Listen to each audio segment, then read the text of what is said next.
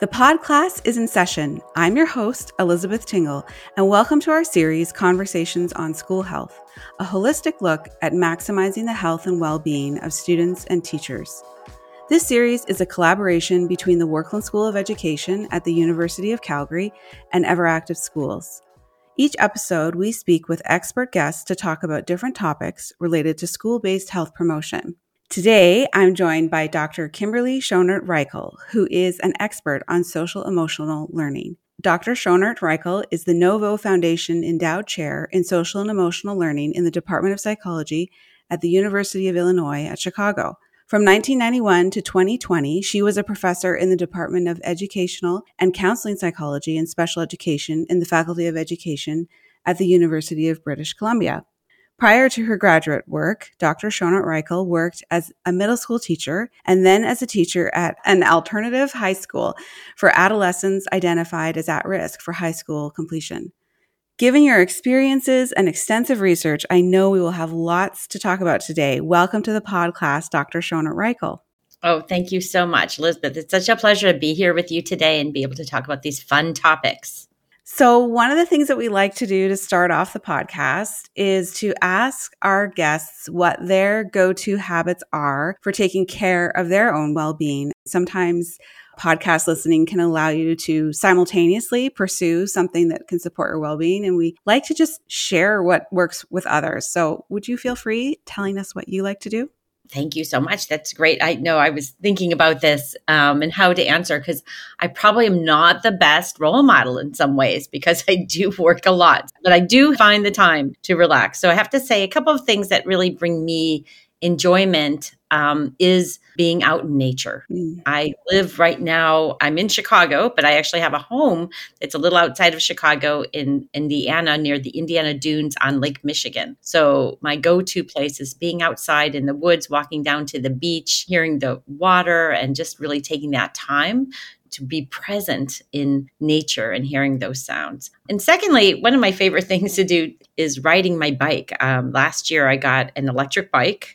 Um, there's a lot of uh, hills and things around here, so it was kind of putting me off going for bike rides. But I got an electric bike. It's like a, a pedal assist one, so you still have to pedal. So at the end of the day, my husband and I often go for a long bike ride along uh, Lake Michigan. So that's really an important one for me. Oh, those are all great and different ideas. Thank you for sharing. Riding a bike around Lake Michigan sounds very serene and enjoyable. It is. So, tell us a little bit about yourself. You have an impressive bio that I shared, but from your perspective, what has your career in education been like and has it followed the path that you expected?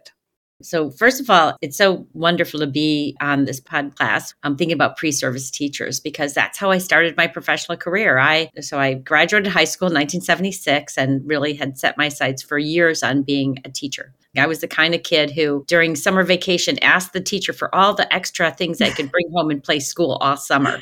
So I don't know if anyone else can identify with that. But I always saw myself as a teacher and working with young children. And I went into elementary education and it was a four-year program at that time and then went into as you mentioned um, as a middle school teacher and then as a teacher at an alternative uh, high school for students at risk. Um, and it was really those experiences that really started my focus on not just how to teach the academics to students but really how do you help them develop social and emotional skills? You know i saw that so many of them had struggles with maybe sometimes getting along with their peers or being able to persevere on a task or you know show empathy for another person mm. and i thought how can i help do that? How can I help promote those really important skills that I saw as so necessary for success in school? And I'll tell you about two different stories mm-hmm. that were in my beginning teaching career. And I have to say, it was a very much a challenge because you have to, you know, have all these lessons. It really is a lot of work. And I remember when I was teaching first at the middle school, I was actually teaching seventh and eighth grade French. And I had amazing students and they were quite lively. If anyone has worked with seventh and eighth graders, they have a lot of energy.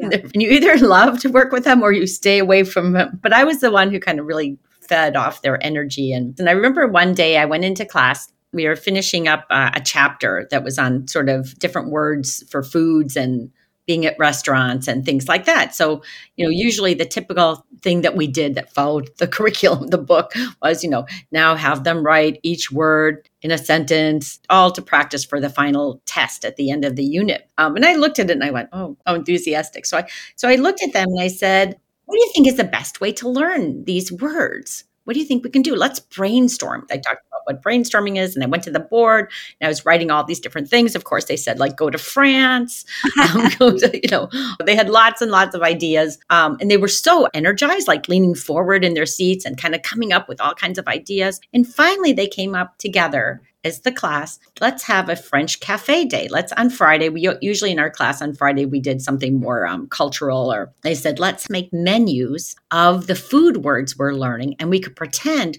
we're at a French cafe and we have to use the words. And then they were like, yeah, but let's have real food. Let's have fake food. And then they're like, oh, yeah, and let's sign up. I had never seen it before. They were so engaged they kind of organized themselves. They helped figure out what the menus would look like, how they'd use their words. They had a sign up sheet for who's going to bring which kind of food. And they even came during like free time to work on their menus. Wow. They were so enthusiastic. So Friday arrived.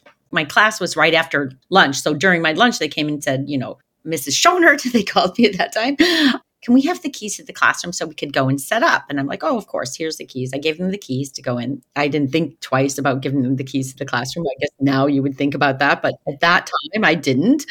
And so then I came around the corner and I saw the students all lined up outside the classroom. I'm like, oh my goodness, I wonder if they couldn't figure out the keys. I come up at the front and the door is open and one of the students has like a white towel over his arm like you know maitre d and i'm like what's happening you guys? They're like oh we're waiting to be seated.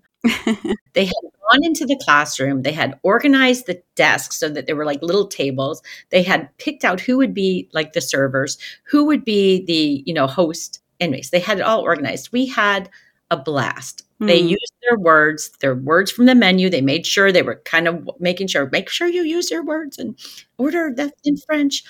And then can I just tell you, so it was so much fun. It not only helped them learn their words, it created a sense of community yeah. and connection in this common activity. We had fun. We ate, which I have to say is another really great way to bring people together. Um, and can I just say, when they took their exam on Monday, they all did amazing. Yeah. And I think that experience, you know, early on in my career, realizing when you give students a voice, when you listen to them, when you really help them learn lots of different skills, you don't just follow a strict curriculum, how much learning occurs, not only learning in the academic sense, but also in the social and emotional sense. That's such a powerful story. Thank you. I can just envision them getting excited. And I think that's such a powerful question to engage your students at the start. What do you think is the best way to learn this? That can happen in any discipline. And that you were able to give them that time and space and creativity ended in a learning activity that I'm sure they remembered much longer than writing a sentence would have. yeah. And so I will say, after that experience where I just learned, you know, I was so fortunate early on. I had these amazing students. They taught me, you know, and that's the one thing I think is so important. As a beginning teacher, you're not just there to teach your students, you're there to learn from them as well. It, it's a mutual experience. And I think for me, after that, what I started doing was when we were doing most things, I'd be like, okay, what should we do for the final assignment here? You know, come up with some ideas. And and I often gave them lots of choice. And I found out when I gave them choices of things to do. So first of all, I have to say they always always came up with better ideas than I had. always, always, always. And they were just so motivated. And what we know from the science is, in fact, when you give students autonomy in the classroom, when you give them choice, they increase in their motivation, in their intrinsic motivation for our subject matter. They become much more engaged. And of course, then they achieve um, higher academically. Yes. And in the K to 12 context, you do have a lot more flexibility to allow for that voice you really do have some autonomy as a teacher that you can share with the students in, in that way. How did these early experiences in teaching lead to your eventual research on this topic of social emotional learning? So, first, I was teaching middle school, then alternative high school, and I decided to go back for my master's degree. And when I went back for my master's degree, I actually had this very unique experience where at the University of Chicago, there is a special school for children and youth with severe emotional and behavioral difficulties. Mm-hmm. It's called the Orthogenic School. It's a school for kids who were considered like to be not helped by any other um, way because of their mental health issues. Um, so when I went to University of Chicago, I actually lived and worked within this institution for these children. So for three and a half years, I lived with them while at the same time doing my master's degree. And it was at that time that I I really learned like people do research on these topics.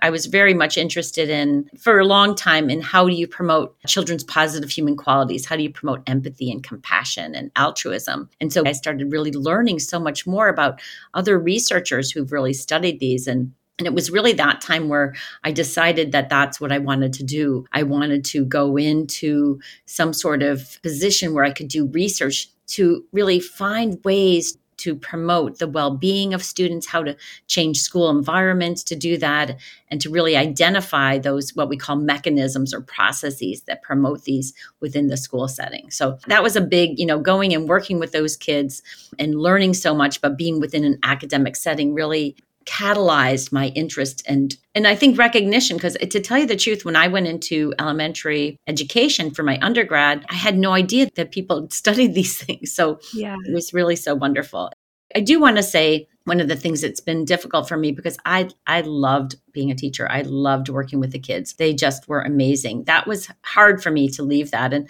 and so just so you know that all of my research actually takes place in schools with students. And I myself go in and talk with them and tell them about the research. And so I still have some kind of foot in the classroom now as well. Yeah, thank you for sharing that. That's helpful to understand. And maybe we should take some time to define social emotional learning. Many of our listeners will be familiar with that topic, but sometimes it can be used as a catch all and we maybe gloss over what it means. So, from your perspective, what is included when we are talking about social emotional learning? So, social and emotional learning, or those social and emotional competencies, are really the essential skills for us to be successful in school and in life. The formal definition actually refers to those skills that you both learn and acquire and apply to your life. And it's not just for students, it's actually for all of us. So things like developing a healthy identity, um, having empathy and compassion for others, being able to identify your emotions and manage those emotions and manage stress, um, be able to resolve conflicts peacefully, being able to make responsible decisions. Those are all aspects of social and emotional learning and one thing I'd like to really emphasize here, yes, those are the competencies. And, and actually, CASEL, or the Collaborative for Academic, Social, and Emotional Learning, is really the place where all of this started back in the mid 90s. Um, it's in Chicago. It's now, I work very closely with CASEL, moving back to Chicago from Vancouver.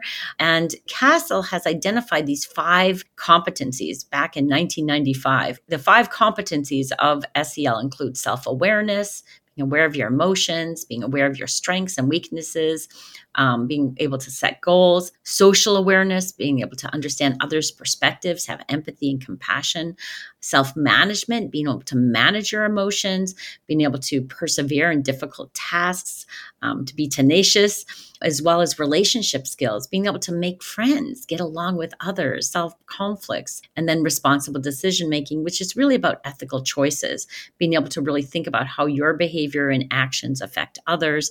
I think it's more the moral aspect, you know, really doing the right thing. Mm. Okay, that's helpful. And we will link to CASEL and all the great resources that they have in the show notes in case people have not discovered that site yet. But let's talk about why it is important that schools consider and plan for the social and emotional learning and well being of students. Some teachers might feel like, I don't have enough time to really contemplate that. I've got a curriculum or assessments to worry about. What does the research say about the role that social emotional learning can play? Well, I, I want to go back a bit to the definition because I think that, first of all, when we think about social emotional learning, we think about just teaching these skills to students, but it's actually much more. If you think about SEL having three components, one is teaching these competencies to the students, one is creating the learning context, having a, this a social emotional learning context that creates a safe, supportive, caring foundation for learning, which is important for any type of situation, you know, any kind of learning experience. And then finally, the SEL of the adults. Um, so when I think about SEL, we often think about the students, but really think about these three aspects the students, the teachers or educators, as well as the learning context. Now, I'm going to say, you know, I've gotten a lot of people who say, I don't have the time to do SEL. There's too many requirements. There's all of this other stuff I have to do. I can't put anything else on my plate. Well, really, what I say is SEL is not another thing on the plate, it is the plate. Hmm. Who doesn't want to be in a learning context where you feel safe, heard, supported, cared for, um, all learning takes place. And that's really SEL. And I also say that, you know what, you're already doing SEL. Um, there's something called the hidden curriculum, which Phil Jackson in 1968 wrote a book called Life in Classrooms and talked about the hidden curriculum. And the hidden curriculum refers to all those aspects. It's not in the formal curriculum, but the hidden curriculum is like the students watch a teacher how they manage their own emotions or what posters are on the wall or how do people respond to discipline um, how do they respond to bullying things like that that's all part of this hidden curriculum so you're already attending to the social and emotional learning of students. It might be not so good, but not be intentional, but you already are because just by being together in a social context, everybody's their emotions are affecting them. So you can't get out of it because it's already happening. So yeah, let's be intentional. exactly, exactly, because you are already teaching students their social and emotional learning, no matter what. So really, you know, there is just a rigorous and a plethora of research studies really supporting the promotion of students' social and emotional learning. We now have more than two decades of research and science, a number of, of studies that have really shown that those students who are in in classrooms in which their social emotional skills are intentionally promoted do better academically um, they do better in terms of their motivation for school and actually they have lower levels of emotional distress. So and i'll just tell you about one really important study that's been cited over and over again. It's a meta-analysis which means it's a study that brings together it brought together over 200 studies with over 270000 students. Wow. And Joe Durlak and his colleagues, this is from 2011, they compared those students, K to 12, who had been in a classroom in which their social emotional learning skills were intentionally promoted through a program versus those students who were not. And what they found was fascinating. It was really, really helped put SEL on the map, so to speak, in some ways, because they found that students who had a social emotional learning program not only improved in their motivation, in their kindness, in their ability to get along with others. They decreased in emotional distress. But students in SEL program classrooms actually had achievement test scores 11 percentile points higher yeah. than students who were not in classrooms with an SEL program. And what's so fascinating about that is that so any argument that says, I can't do it because it's going to take away from our focus on academic achievement actually no actually focusing on sel improves the academic achievement mm-hmm. and um, what my really wonderful uh, friend one of the pioneers in the field of uh, SEL, Dr. Roger Weissberg, really would say it's a twofer. to why not promote SEL? You get academics too, and the SEL skills. Yeah, I think that research is really powerful. We'll link to that as well. And I also appreciate the more long term data that shows its connection with high school completion rates and mm-hmm. mental and social well being later in life. Like these are initiatives that really can make a difference on people's lives um, yes, you're right. Longitudinal research is really showing that these skills are are durable. They last into adulthood. That students who have these skills are more likely to um, graduate from high school, earn a college degree, find stable employment. Um, and some recent research is showing that those students in SEL programs early on are actually more likely to participate in their community and vote. Oh, that's amazing these things that we do as teachers really can have ripples throughout someone's life when we're positive and intentional. So, given the research that you're familiar with, where would you suggest teachers start who want to prioritize social emotional learning? What do you wish teachers were very clear about in terms of prioritizing this work? Well, first of all, I think it's really great to see it in action because sometimes it seems so abstract, like SEL programs, you know, to actually watch some videos or go, if you have a colleague who's doing an SEL program, to go sit in on their classroom to see actually what it looks like you know, what it feels like, what it sounds like. I really think that that is such an important aspect instead of just going and picking a program off the shelf and saying, oh, I, I've heard of this second step program. I'm going to start trying it. I really feel it's so important to, to see it in action. Mm-hmm when we started doing some of the research on a program I've done lots of research on called Mind Up, we really had teachers work in teams. And so I feel like the other thing is is if you could find um, someone with whom you could team up with, yeah, would be really important. I think it start with something that really fits with you. There's so many programs out there. There's lots of free programs now, but really to look through them and see which really sort of suits you because I feel like sometimes if you choose something that someone else advises but it really doesn't fit with you, it will land not so good with the students. But you yourself have to really be excited about it because guess what? Your excitement to your students is contagious. Yes. And so you want something like that. It's so important to to choose something you really like. I know one of the first programs that I I started doing research on was the Roots of Empathy program that actually is one of the few SEL programs that was created in Canada. And it was a program that brings an infant into the classroom over the course of the year. And I just saw teachers who were so just loved the program and saw their students um, really so engaged. Two other things. One other thing I would say, of course, it's so important your own SEL. So it might be that you really think about what you want to do. And maybe I'll just give one example here, a story. I, I love this story. It's from, I worked with a group of teachers in Coquitlam several years ago on the topic of social responsibility. This is before the province of BC integrated SEL into their K 12 curriculum. Um, and at that time, I was working as a professional learning community with this group of teachers, which were K to middle school on sort of new research. And one of the new research studies I brought up was I talked about gratitude. This is like back in 2005, 2006. And I said, there's this whole new science of gratitude. Now there's so much research on it, but at that time it was just starting where if you practice gratitude, you actually boost your well being. So the teachers then went off and did action research projects, which again is a really fun way to sort of say, what am I going to learn? One teacher decided with her grade twos that she would start doing a gratitude practice. The first week she went in, she talked to the kids about gratitude. And she every day went onto the board and wrote what she was grateful for. She goes, just so you could see kind of what gratitude is. And she would write every day something on the board. At the end of the week, she went to the dollar store and bought all these little journals for the kids and brought them back in class on Monday.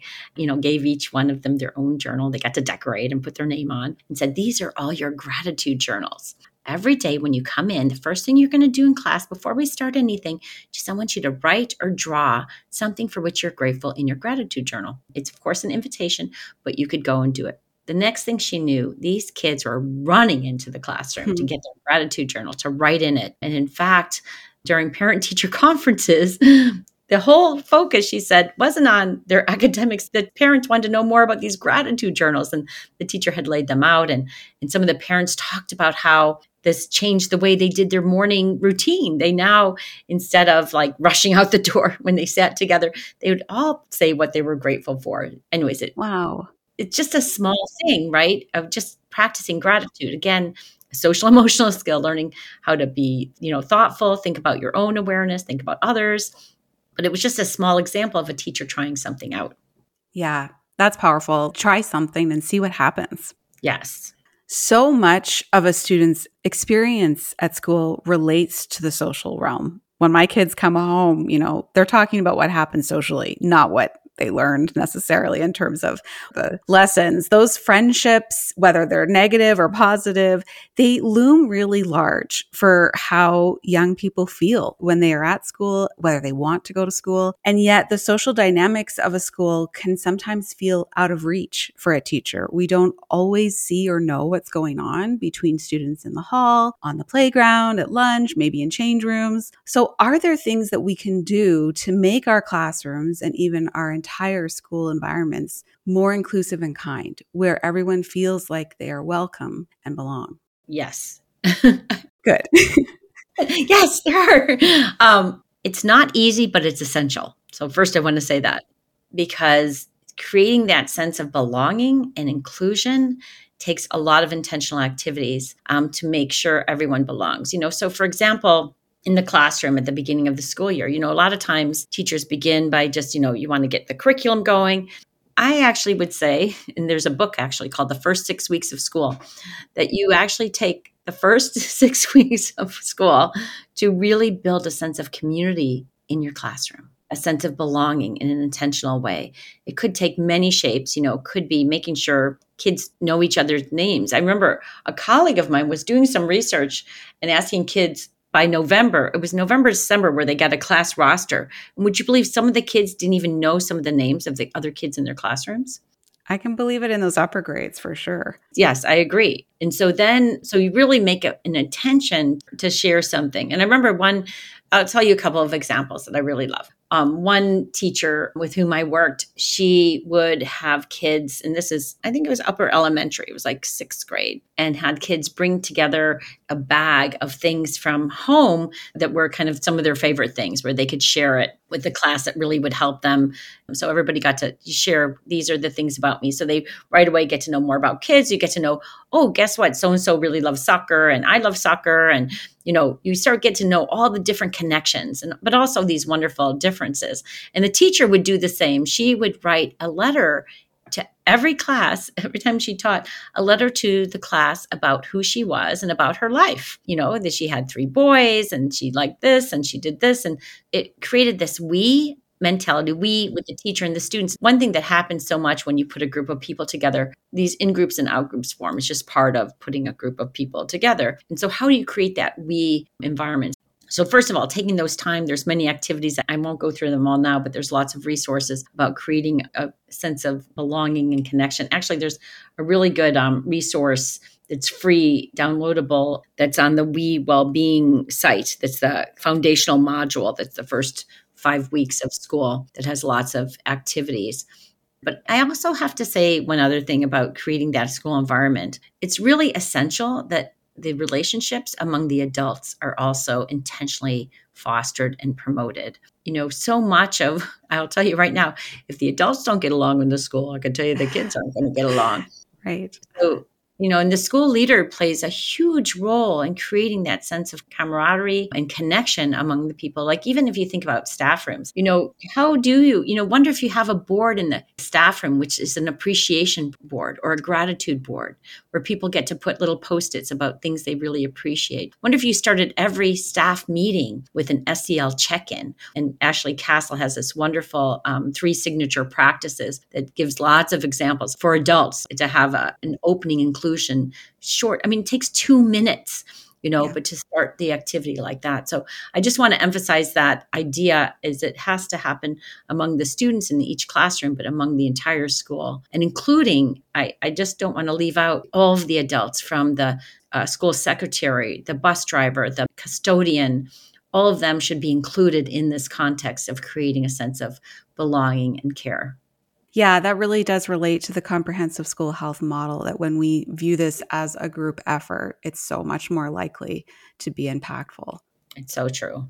Thank you for sharing those strategies, and we'll link to them. Are there, speaking of strategies, certain strategies or lesson topics that teachers can use to promote social and emotional learning for their students? Do you recommend teachers explicitly teaching about them, or is it more effective to infuse these ideas in our teaching practice and in the examples or resources that we use when teaching?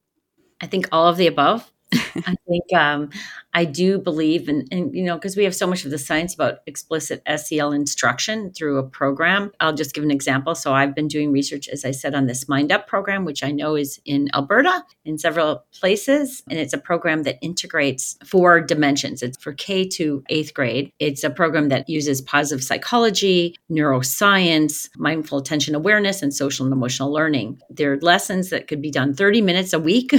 what I love about the program actually is the students from kindergarten, even pre kindergarten, learn about their brain, about their hippocampus and their amygdala and their prefrontal cortex. The kids love it. And what we know from science is that if you help kids learn about their brain, it actually increases their motivation, which is so fascinating.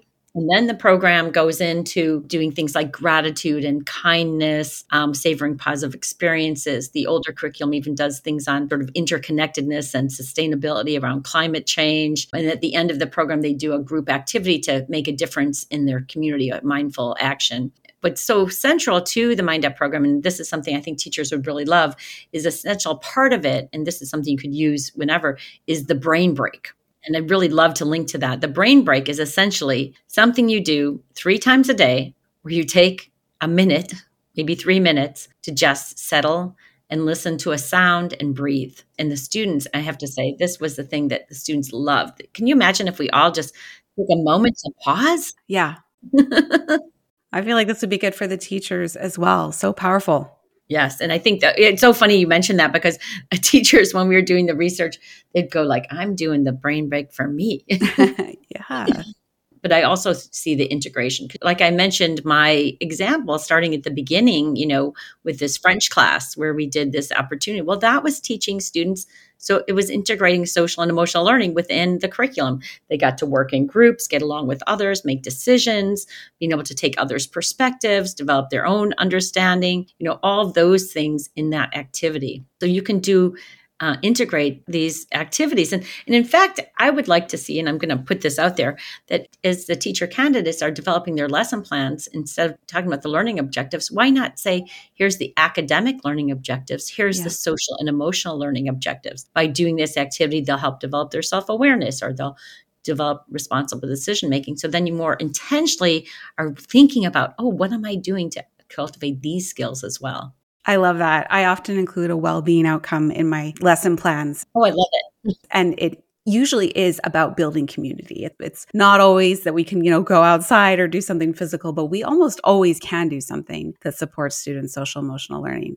And I do think that when you have that foundation of an explicit program, you have a shared vocabulary that then makes it easier to bring up in other subjects. I'm biased as an English teacher, but I feel like so many books that we read are about social and emotional things, about conflicts and making ethical decisions and relating to each other. And we can pull, you know, what we're doing in the explicit SEL teaching in those um, other class resources. I love it. Elizabeth, I didn't I don't know if I told you so I was the reading and language arts teacher for the alternative high school. So it was exactly what I did. I saw the literature um, and in fact, I did my student teaching in language arts too. It was totally the springboard for talking about how people feel and how others feel and how they make choices. And it's just, it was perfect. Yeah, absolutely. So you've mentioned about adult SEL, but let's dig into like what we can do about that. Our own social and emotional skills and well-being as teachers. We may not have received support or learning in this area. You know, we may not have been in an SEL classroom. And as you know, teaching is emotionally demanding work. There's a lot to think about in the classroom. And then we have our own complex, busy adult lives and responsibilities and worries outside of school. So what can we do to make sure that we are emotionally regulated ourselves. And why is that important? So, yes, it's important. And I'm, I'm going to tell you about a research study before I kind of go into the strategies. So, several years ago, a colleague of mine and I, Dr. Eva Oberle, read about this research on emotion contagion and the idea that emotions are contagious and started reading about some of the work on stress contagion. And some of the research from the health sciences was saying like how stress is contagious and how even if you're not stressed, but you're around a group of people who are highly stressed, you actually catch it and have the negative, even physiological consequences of stress. Mm-hmm. So we decided to set out to look at stress contagion in the classroom. We had um, about 17 classrooms, fourth to seventh grade. Um, we went to the teachers and asked them to complete a measure of their own stress and burnout. But for the students, we decided to do something a bit different. We decided to look at their um, stress physiology, and we went and actually collected the students' uh, cortisol, which is the stress hormone in our body, and you collect it through saliva. So we went to the students, told them about our study, what we were hoping to understand the classroom environments. We told them about collecting their cortisol, which is by spit. The kids just by just so you know, they loved it. They loved the research. They thought it was so cool. They got to give us the spit. They even called my research assistants the spit ladies, you know, all that stuff. And uh, they truly loved doing it. We really built in the science. But what we learned was fascinating. Those classrooms in which teachers self reported the highest levels of stress and burnout had students with the highest levels of cortisol indicative of high stress. Hmm. So the paper is called Stress Contagion in the Classroom. Now, we don't know which direction it is. I first want to say we don't know if teachers are highly stressed and they're coming into their classrooms and their kids are getting stressed. We don't know if the kids are coming in highly stressed from community and home environments that are highly stressed and they're coming into the classroom and those highly empathic teachers are catching it and getting, you know, the contagion. Mm-hmm. But what it tells you is that any attempt to promote the well being of students has to promote the well being of adults. It's clear and it's so related, and we need to have much more emphasis on the well being of so teachers. This is a bit of my soapbox, I will say, uh, as I mentioned before. Get up on it. yes. And I experienced this. I can tell you right now, when I started teaching at the alternative high school, where I had those kids with so many problems, yeah. you know, some of them had been sleeping on the street for the weekend, were arrested. Mm. Um, were kicked out of their homes. It was just so, so difficult. I took it all in. And I could tell you that back then I had all these like physiological like i had like hives and i would have stomach aches and all this stuff because at that time i didn't really make any connection that guess what? You're taking it all in and i wish i would have had support. And when i went to go work at that school with the kids with severe emotional behavioral disorders i actually had a support group. I had a group of people who supported me and i saw such a huge difference that when you have others with whom you can actually work together and understand in a positive way that it is so critical. So on the one hand, I think the adult well being is important and the self care is certainly critical and having an intentional plan. But I think that it's about a supportive context of the people with whom you work as well. We have to create that supportive environment for adults. You know, and I also feel that uh, there's lots of now new kind of short programs to you know do your own mindfulness practice or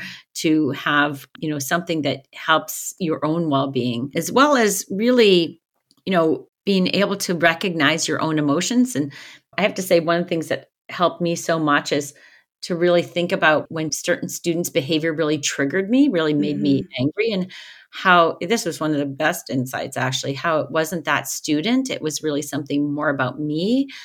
You know, I remember one student who really got under my skin and and I realized it was because it brought up issues of when I was in elementary school and, uh, and had been bullied by someone who had similar things. And anyway, so you just have to develop that self awareness, yeah. you know, of yourself as well. That's powerful research and really speaks to how social we are and that all interactions both among the colleagues but then that teacher student that social interaction is impacting us more than we realize i think it's not insignificant that social is the first word in social emotional learning that that like you said is the foundation for these interactions.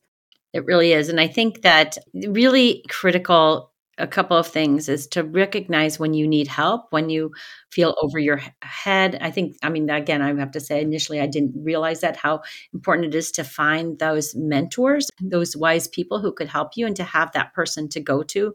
I feel we need much more of as teacher candidates go into teaching, um, how much we need to have a mentorship model to really support them mm-hmm. in that regard. And look for those role models. I have to say, you know, look for those teachers, those people who you admire, find out what they are doing. You know, start assembling your own toolkit by gathering information of what can work. Yes. And I found that reflecting, even journaling after teaching, really helped me to emotionally regulate, to give some distance between myself and what happened, and to maybe just process those emotions because really in one day you're dealing with so many humans and their emotions that sometimes it takes a little bit of time to just go through that.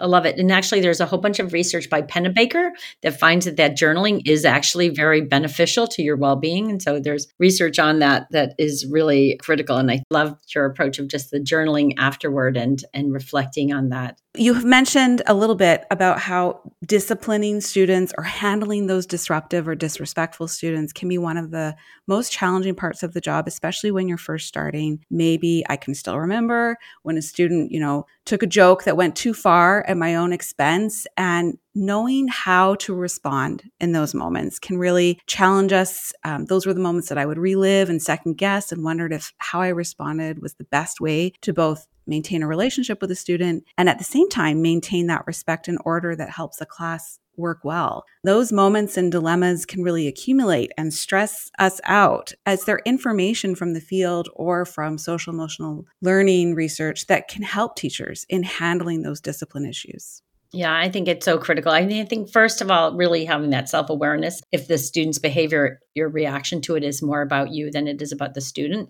I do feel that that sometimes is important. And I think students, we do need to have discipline approaches. You have to, to help them um, have some structure. I mean, I think about the kids I've worked with, you know, they really needed to know what the bands were, you know, where yep. the expectations were and to be really intentional and explicit about that. And I think that's really critical. And also, I find that there's so much you can do to prevent a lot of discipline problems by having a lot of structure and especially during transitions and really paying attention to when disruptions occur and how to then be more proactive. And anyway so there's a whole bunch of stuff.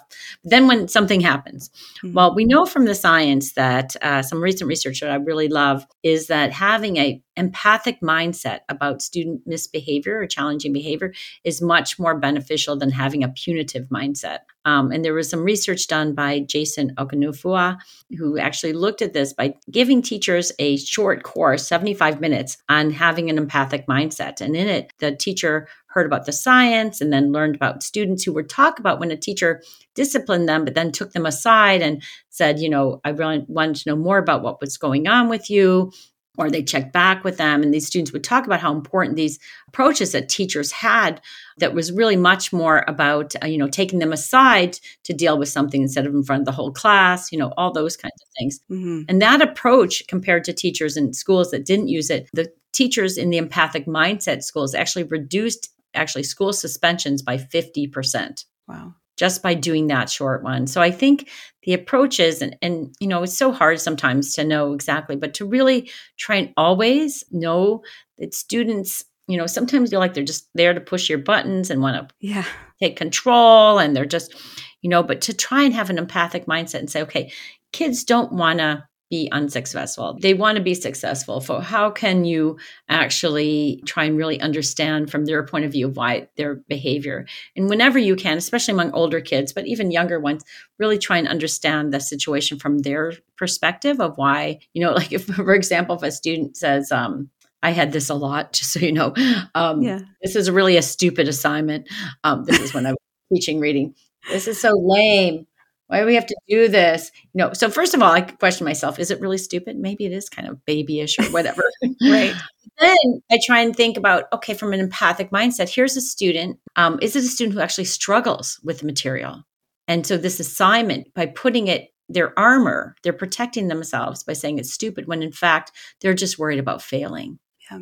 And so to start thinking about the student's remarks and is it you know, instead of getting to a power play, say, okay, what are they coming at it for? Maybe I need to think about how to approach this because they're not ready for it. So I think it's just really having that that mindset and that um, ability to think about students really important. Yeah. Is that course publicly available? Can we share that information?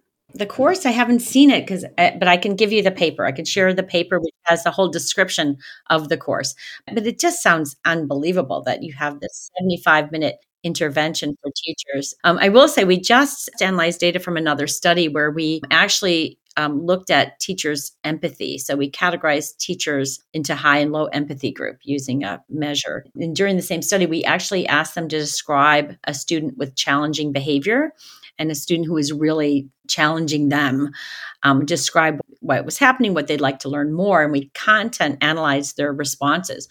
And we coded it according to the four dimensions of compassion. And we found that teachers who had this higher empathic mindset also when talking about a challenging student actually used more statements aligned with compassion. And we did another analysis of looking at their word use and found that they used much more positive words to describe the situation Hmm.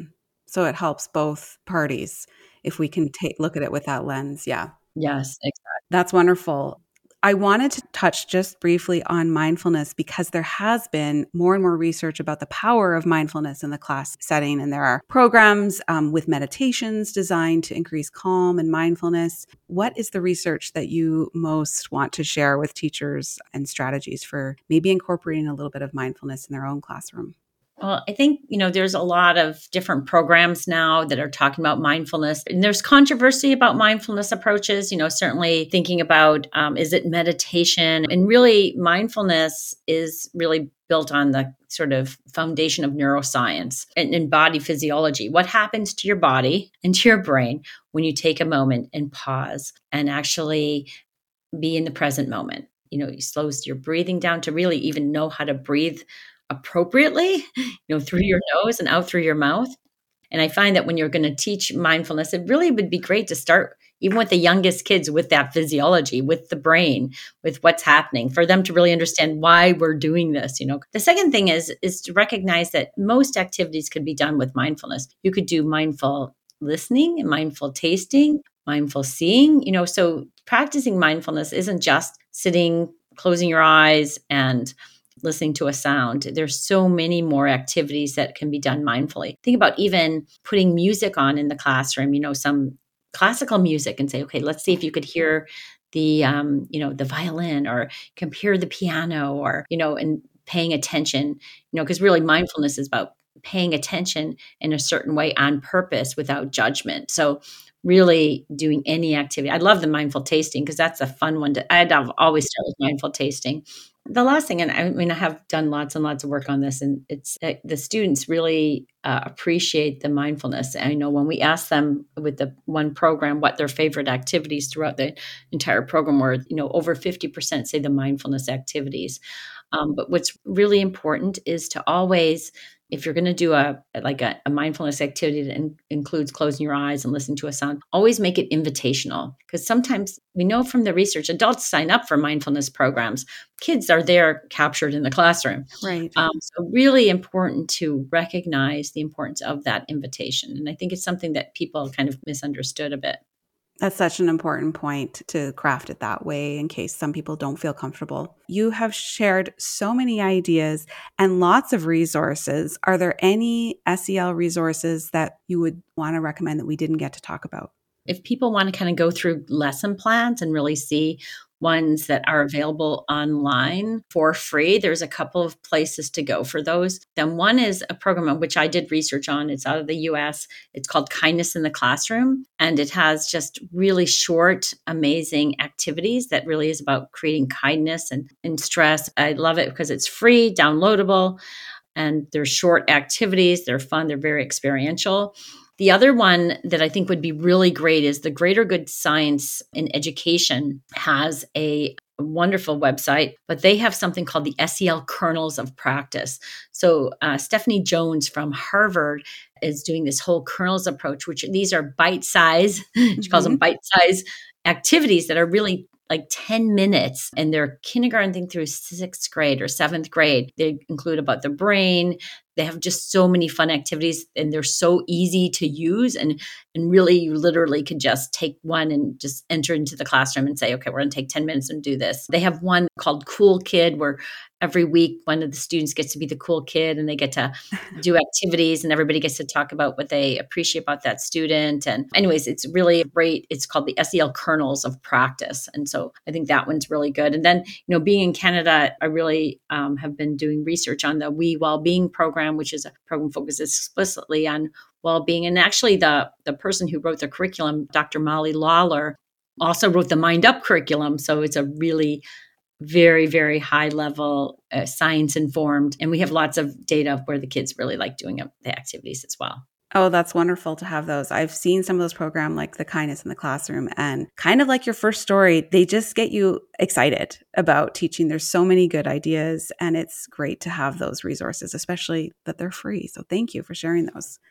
So, what is something that a teacher could start doing tomorrow to better support the social emotional learning of their students? Where can we start, even just in a small way?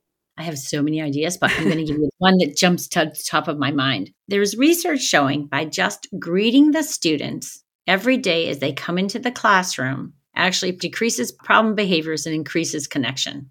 So teachers who just, you know, so many times we get busy, we're standing at the desk, we're standing whatever the kids are coming in, mm-hmm. but just some routine where the teacher says, "Hello, hi, are you?" by their name.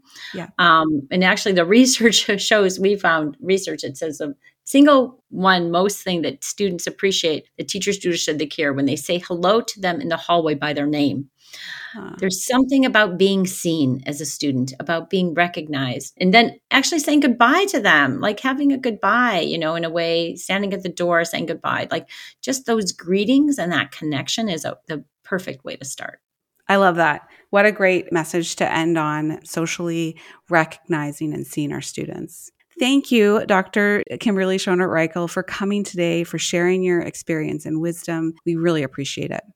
Well, thank you. It's been such a pleasure to be with you today, Elizabeth.